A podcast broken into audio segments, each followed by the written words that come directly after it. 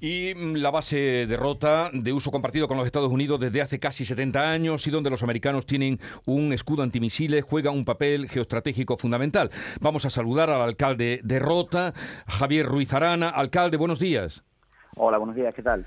¿Cómo han recibido la noticia? No sé si usted será esa eh, noticia que conocíamos ayer, la ampliación de dos eh, buques, dos tructores más y también la presencia, por tanto, de mayor número de miembros del ejército. ¿Cómo han recibido la noticia?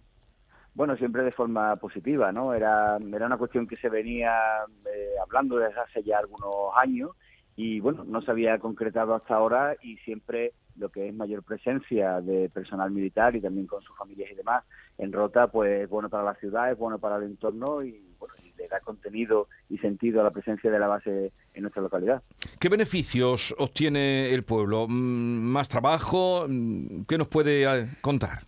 Hay una repercusión directa importante que es sobre todo la, estancia, ¿no? En cuestión de, alquileres, en cuestión de consumo en la localidad, de mayor servicio que demanda en nuestro municipio y por supuesto también repercute en puestos de trabajo. Al final, pues mayor presencia militar de Estados Unidos en, la localidad es mayor requerimiento de, personal que trabaja en la base, una base donde diariamente entran del orden de 10.000 personas a trabajar y por tanto, bueno, pues un motor económico importantísimo para la zona, por tanto, bueno, pues más presencia de, militares, con, insisto, con su familia, es algo que, se va a notar de forma muy importante en, nuestra ciudad y en todo el entorno.